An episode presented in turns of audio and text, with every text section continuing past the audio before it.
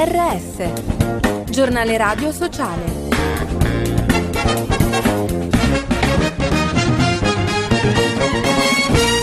Bentornati all'ascolto del giornale radio sociale in studio Giuseppe Manzo, ambiente ostile. 31 stati dell'Africa subsahariana criminalizzano i comportamenti delle persone LGBT+. Secondo Amnesty International il 2023 è stato un anno particolarmente negativo in paesi come l'Uganda dove è stata introdotta la pena di morte per l'omosessualità mentre Ghana e Kenya potrebbero approvare legislazioni più restrittive.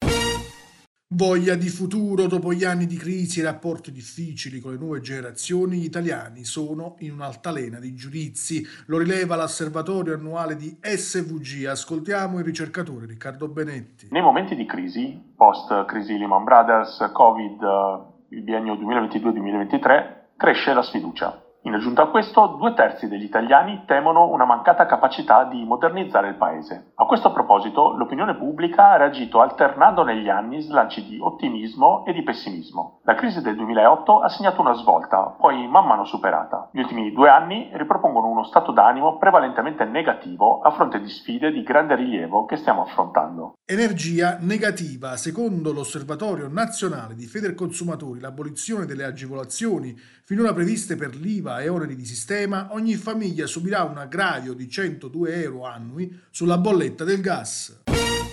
Un mondo verde per salvare il pianeta occorre smuovere le coscienze delle persone. Al via il progetto Green Senta. Ascoltiamo Alessandro Caforio, direttore ricerca e innovazione di Uninettuno. Seguendo l'approccio e la visione da sempre promossi dal nostro rettore, noi vogliamo che Green Center non si esaurisca con la conclusione amministrativa del progetto, ma diventi sistema. Già in questi anni siamo riusciti a coinvolgere altri progetti e scuole esterne al consorzio interessati ad adottare approcci metodologici e tecnologie di sperimentazione didattica sviluppati e utilizzati in Green Center. Abbiamo già costruito partenariati internazionali che hanno progettato e realizzato programmi formativi sui temi della sostenibilità e dell'economia circolare per le scuole, per le PMI europee, per le industrie di settori altamente altamente inquinanti come quello della moda. Un aperitivo in area, questa sera alle 19 a Napoli inizia una sfida che parte dall'arte contro il degrado e abbandono dei luoghi. Nasce Area Lab 35, sede scelta dall'Associazione Culturale Caos 48, al centro direzionale location dell'evento saranno gli spazi di una factory creativa dove ogni giorno si incontrano e lavorano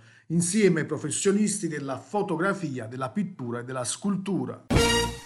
Olimpiadi Green sì o no? Parigi 2024 sarà la 33esima edizione dei Giochi Olimpici. Da subito la sostenibilità è stata presentata come cuore dell'evento. A pochi mesi dall'inizio, in ottica più realistica e meno ambiziosa, i giochi mirano ora a dimezzare le emissioni di CO2 rispetto a Rio 2016. E con questo è tutto per notizie, approfondimenti e podcast www.giornaleradiosociale.it.